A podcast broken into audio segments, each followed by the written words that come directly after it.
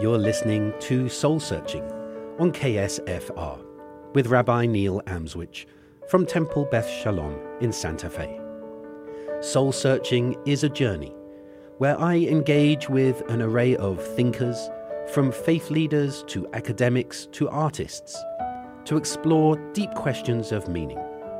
Questions that all of us ask at some point in our lives, such as why are we here? What is right and wrong? Is there good and evil? Is truth relative or absolute? Is there life after death? And to help us in our journey this evening, we're very honoured to welcome to our show Victor Nelson, a former Lutheran pastor who decided to specialise as a pastoral counsellor and family therapist, and who is now an adjunct faculty teaching graduate counselling courses providing spiritual direction and organisational consulting. Vic, welcome. Thank you, Rabbi Neil. It's great to be here. It's wonderful having you here. So, you studied faith development in the 1980s. So, why don't we start with what is faith development? This is really interesting uh, because the faith development theorists developed this model based on sort of psychosexual development uh, it, that's dominant in therapy.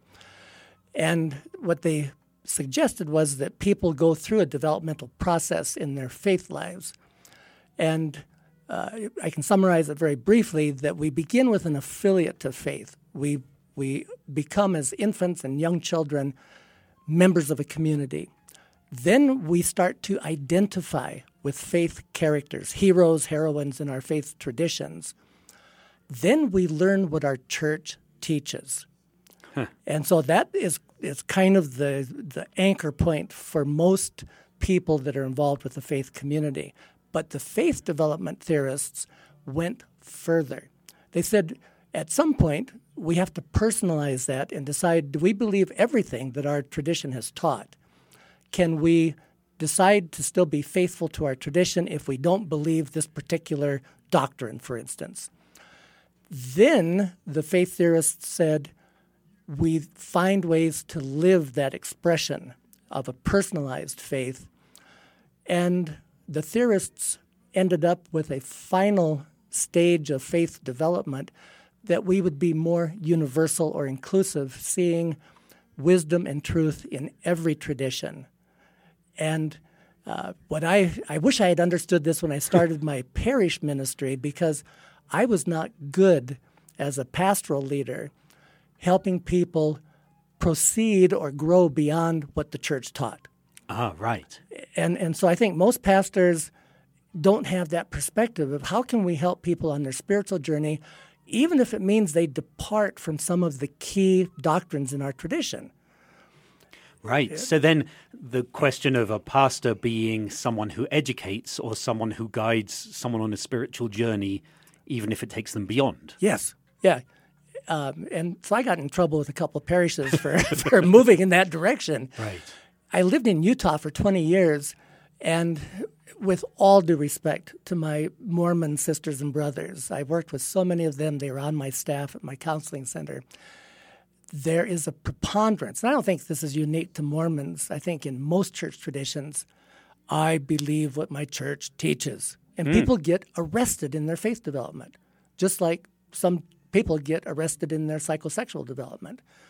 And it is tragic that they don't incorporate um, more of an independent approach to their tradition to say, well, gee, I, I, I don't, I'm not sure if I can accept that part of my tradition, but I do accept this, and maybe I can bring some things in from other traditions. That's fascinating for me from a Jewish perspective. Um, immediately when I'm hearing you share this um, this path, this development, I can't help but think of Rabbi Mordechai Kaplan, a blessed memory, who said that we go through three stages of belonging, behaving, believing. Oh, nice. Um, yeah. And that's similar but different. Yeah. Um, yeah. I, I I find it interesting that that people talk about that the, there's this conversation about identifying with characters and then learning what the church teaches. Yeah. yeah. Um, because in a temple like ours, for example, we put out Bible story cartoons. Exactly. Books. Yeah. But do we do we really believe I'm Moses, I'm whoever, or is it just learning the lessons from them? It sounds Oh, I- like you're saying the first. I think it's more the first. It's like I want to be like Moses. ah, Uh, you know, what would it be like to have been at that burning bush? Uh, you know, could I help rescue people from oppression? You know, can I be heroic like the characters in my tradition? I, I think there is that kind of identification. So then, w- see the question. It's interesting for me, and maybe this is because I'm a Reformed Jew, and and for me, Judaism is about questioning everything, and it's not about doctrine. It's about action and so on. Yeah. But it sounds like I, I don't know of this is what my church teaches. Mm-hmm. Um, and you're saying that that's arresting the, the faith development. Yeah. Um, what are the boundaries of churches in your experience then? Um, is there that sense of if you belong here, you must believe this, or you cannot believe this? I mean, there there is in part in Judaism, um, you know, there's there's a certain limit, um, but we say there's seventy faces of Torah. In other words, it's not just one interpretation. Yeah. So, what happens to a person when they discover, I don't believe what my church says? It sounds like you're saying that's healthy. It's healthy, but if the church itself cannot accept that uh, independence, that autonomy, I think that's part of the demographic shift that is happening in our culture where people are saying, well, shoot, if I, if I can't accept this, then I've got to leave the church. Right. So I'm still on my spiritual journey, Right. but my church is not feeding that anymore.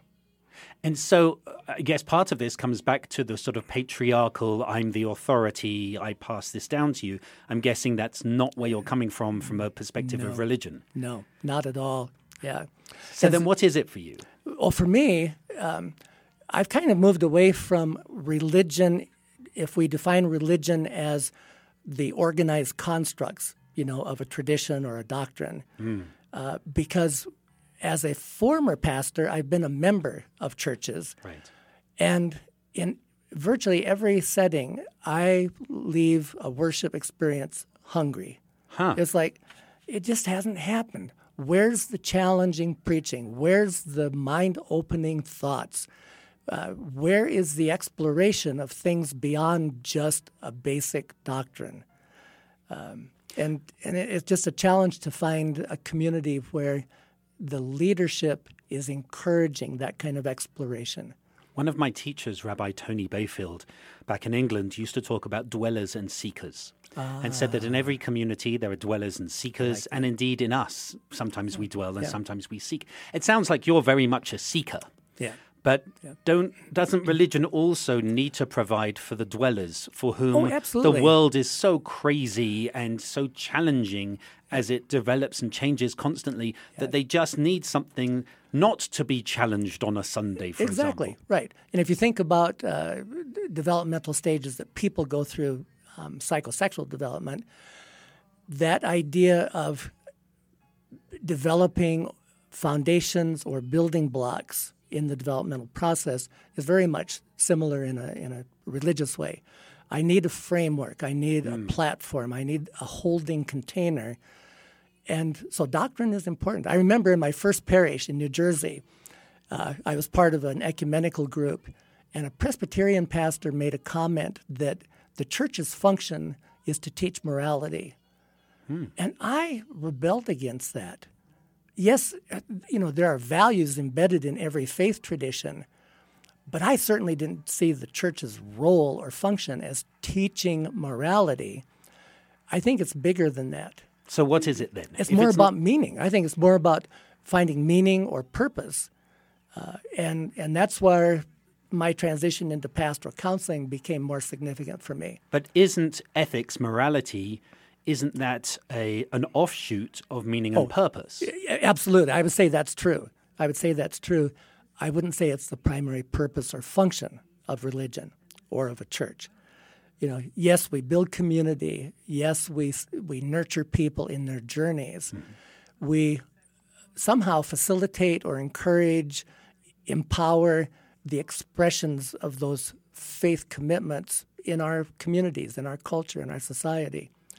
But if it's just framed around morality, it's like, okay, my church is going to tell me if I'm good or bad. Right. I'm going to go to heaven or hell. Eh, No, I think it's way beyond that. But then, since you're talking about the expressions of faith, it sounds like, and again, correct me if I'm wrong, it sounds like you're saying that there might be some expressions of faith that are beyond what is acceptable. Yeah, in a in a particular tradition. In which case, what should a person do when they find themselves in that situation? Yeah. What what I have found, uh, I've done some spiritual direction with people where they're on that sort of a journey, um, and I think if the leadership in that faith tradition is wise enough, they can find the support and the encouragement. For me, my venturing out uh, was when I started doing pastoral counseling, and I had clients who were Jewish, I had clients who were Muslim, Hindu, um, native traditions. So I began studying various traditions so that I could better understand where my clients are coming from and the challenges that they may face. Um, I've had some recent clients where I've done some online therapy work lesbian women in Saudi Arabia. How challenging is that? And for these young women who, who don't have an identity that's accepted in their culture, how can they still find an anchor in their um, Muslim tradition? You know, Uh, you know, they can still be faithful in their tradition, but culturally they don't have a place. But are you the person to be telling them or helping them in the sense that you're so removed from their situation? The difficulty for me is shouldn't there be a go and talk to your imam? But then the problem would be, Oh. but what Oh. if the imam Yes, is very- exactly, exactly. And and in both of these cases, they would not do that. right. Um, in, in and again, both of these cases, I made it really clear. You may be a client, I may be the expert on our therapy process, but you're the expert on your experience, your culture, your religion, and so help me understand the challenges that you're facing. Uh, I can help you find your way uh, through this um, challenge. No, that's that's totally fair. I, to- totally understand that. I guess you used a phrase before, just before we take a break. You used a phrase before, spiritual direction. Yeah. What does that mean to you? the people that I've worked with um, that are seeking a spiritual director are people on a personal journey where they're trying to identify greater meaning or purpose in their lives. And the folks I've worked with have been primarily in that uh, Judeo Christian tradition, uh, in that spiritual direction, spiritual journey process. Um, but people are they're hungry for some meaning, some purpose, and too many times we either don't get that uh, nurturing from the faith communities that we identify with, or our lives are so taken with work and family that how do we how do we pay attention to a spiritual journey? So that's that's been fascinating to work with folks in that process. It's fascinating. It's absolutely wonderful to, to hear you share this. We're going to take a quick break, and uh, when we come back, we're going to talk more about universal spirituality, which is something you, you touched on before. Excellent. So we're going to take a break. You're listening to Soul Searching on KSFR uh, with Rabbi Neil Amswych. My guest this evening, Victor Nelson, former Lutheran pastor and current pastoral counselor and family therapist. And we'll just be back after this break. You're back listening to Soul Searching on KSFR with Rabbi Neil Amswych from Temple Beth Shalom, and my guest this evening, Victor Nelson, former Lutheran pastor and current pastoral counselor and family therapist. And before the break, we were talking about the search for meaning and the um, the search for purpose, and what happens if it transcends a church's or a faith community's doctrine. Um, and it sounds to me like you're you're focusing on a much more at the end you, uh, of the um, personal faith development journey. You said living an expression that's universal, a sort of faith expression that's universal. What does that mean? And and I guess when I hear that, it, it just makes me slightly nervous because. It, it seems like it's missing the, the nuances of religion. So so help me out here. Right. When I'm thinking about universal spirituality, um, my focus would be helping people get to a point where they can find wisdom, truth, meaning, guidance in whatever tradition they may draw on. So, in some of my spiritual direction work, people may delve deeper into their Christian tradition, but I also may have them looking at a Navajo um, spirituality. Uh, one of the clients I'm currently working with said, You know, I'm looking for more balance in my life. And so I introduced him to the uh, Navajo concept of walking in beauty, walking in harmony, walking in balance. Same word, meaning all three things. Mm. And so he, he was able to start thinking beyond just a Christian orientation to find something that had a richer meaning as he sought balance in his life. How do you know that you are representing or sharing those teachings of other faith traditions authentically? How do you know this is, you know, instead of, we always warn people don't look up, don't ask Rabbi Google. Right?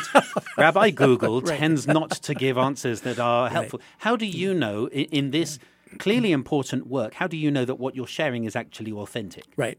And, and I take the responsibility for that, Rabbi Neil, because um, I've studied Buddhism, I've studied Navajo tradition, I've interviewed a Navajo singer, a medicine man, I've nev- uh, interviewed a Hopi medicine woman. I try to make a point to have at least a foundational understanding. Right. If I'm going to draw on that tradition, uh, or introduce it at least as a as a possibility, you know, for someone. I certainly do not want to do any kind of cultural appropriation to say, gee, I'm an expert on Navajo spirituality. Right, right. I'm not. Right. And in fact, I was, if I can share a short story, I had a young man who was a Navajo client in uh, Utah. And at one point, he said uh, he was going to go to Flagstaff, Arizona for a powwow and he was going to be playing music.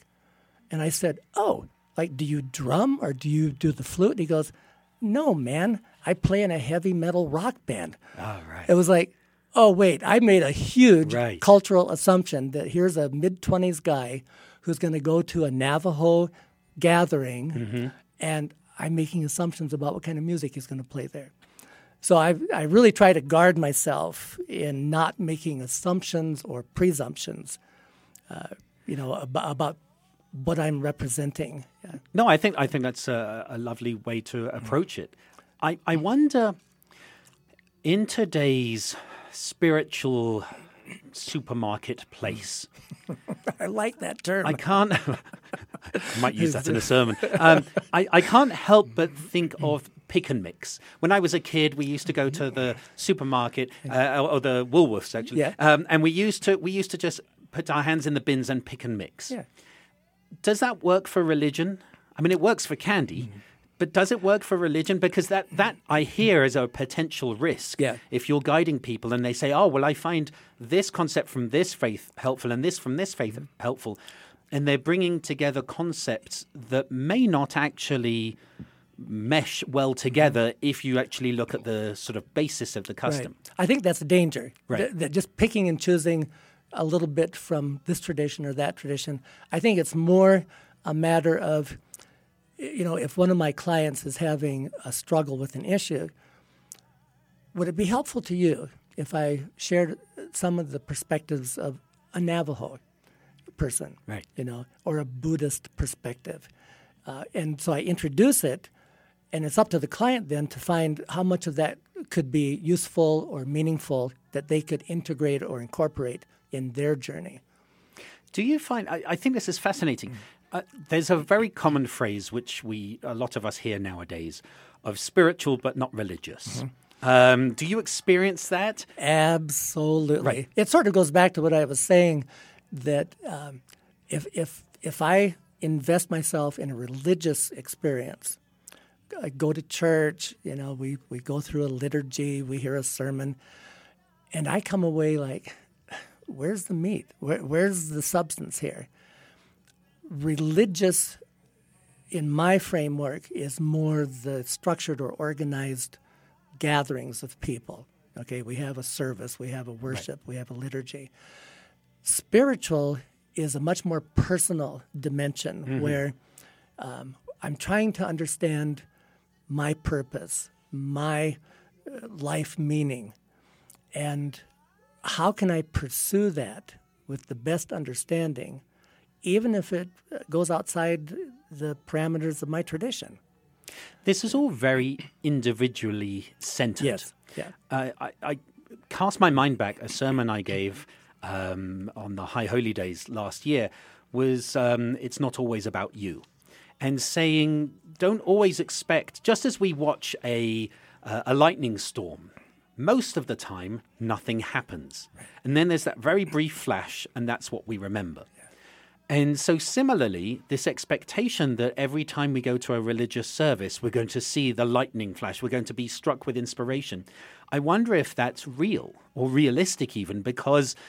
Because it's not always about you. Maybe by virtue of the fact that everyone gathers together, someone else gets that experience oh, in I- the community. Absolutely, and that's where the the importance and the strength of a community is that we're supporting each other in whatever faith journeys people may be on. I, I did a lot of youth ministry in my parish ministry, and that whole idea of the the aha moment. We would mm. do youth retreats, and these teenagers would have these phenomenal experiences. They would come home, and it's like my mom made me clean up the kitchen, you know, and they're back to everyday life, and they they couldn't sustain Right. that flash of inspiration or that flash of excitement. Um, yeah, we would like to have maybe more of that in our lives, Right, you know. Um, but what I found is that having that growing certainty based on a foundation of our journey, it, it's more of a presence of my journey rather than the lightning flash. And then we occasionally will get the lightning flash, you know. Do you think, uh, as I as I hear you talk, there's something? There's a question about doctrine, I guess. Um, are you anti-doctrinal, or or maybe another way to ask it would be, um, is doctrine healthy or unhealthy for the human psyche? Oh, I think it's important. I think it's important. I was trying to think of an analogy here. Um, as children grow up, uh, they learn some uh, skills, behaviors, expectations. You know, you pick up your toys, you brush your teeth. That becomes a family doctrine. You have to do these things. And it's a foundation for the ultimate goal. We're trying to get our kids out of the house as quickly as possible, as successfully as possible. Right. And so I think doctrine provides that launch pad, you know, for people. It provides that context of meaning and belonging, hmm. just like a child in a family.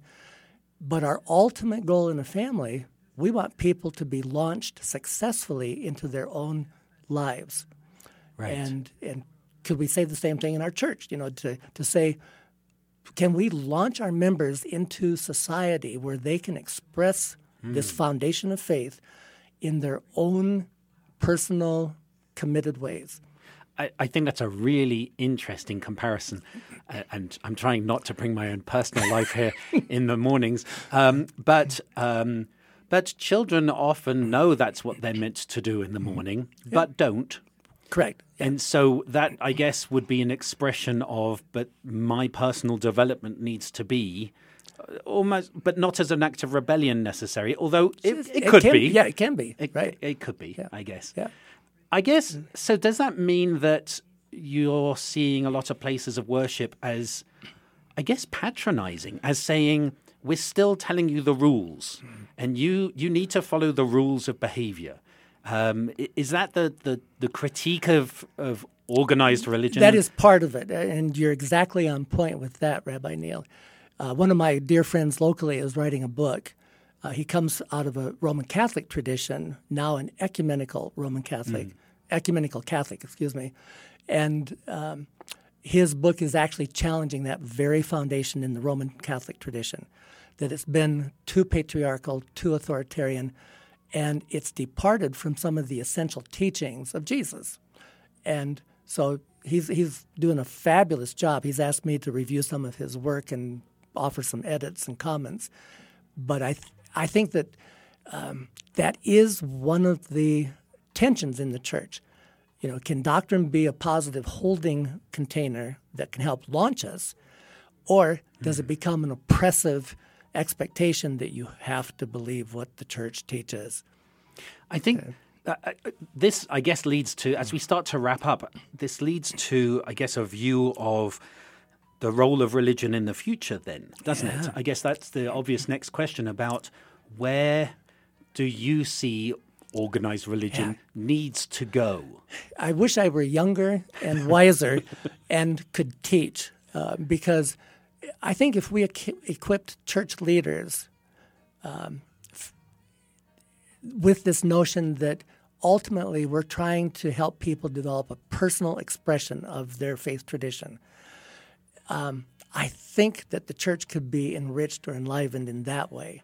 But that's a very liberal perspective of religion, isn't it? it As is, opposed to a conservative idea that God dictates, yep. just yeah. as the parent, and who yeah. are you? You know, we're just trying to brush our teeth here in the morning, and God knows best. you know, yeah. who, so isn't the conservative critique of this? You, it's just that's just your human arrogance saying that, and and that's part of the tension that I've lived with. I've done a great deal of consulting within that conservative evangelical community where I have such a hard time with their doctrine. And yet, one of my friends locally was disparaging the Bible thumpers. Oh. I said, wait a minute. We may not agree with their doctrine, but the churches I've worked with are having a huge impact in their communities. Mm, right. They've got they've got preschools for their children, sort of like Temple Beth Shalom. Right, right. They've got outreach programs for children in the community. They develop a, a gymnasium open to the community for kids. They do after school tutoring programs. They're doing programs for young marrieds to strengthen an early marriage relationship they're doing some phenomenal things. Mm-hmm. I don't accept all their theology. Mm. I don't. I don't accept sort of the the uh, would be a patronizing um, expectation. You know, you have to believe this to be in our church. Right. But they're doing some good work. So and it's so, possible for the future for what you're hoping for, by the sounds of it, is good work and open thought. I think it gets into that level of faith development where we personalize um, our faith and then we find ways to express it. So mm. some people may do it by you know serving in the food bank. Some people may do it by you know lobbying their legislators. Some people may do it by getting involved in environmental issues. But if we can personalize our faith and then find ways to express that, that would be my hope for church leaders. This has been fascinating. Thank you so much. You've really, this, this idea of the personalized faith journey and development, I, I find really interesting. It's given me lots to think about. What a pleasure to be here, Rabbi Neil. Thank of you. Of course.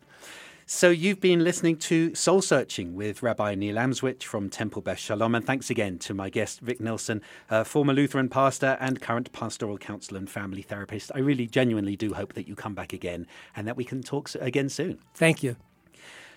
You've been listening to Soul Searching, and until we return again in two weeks' time, keep searching.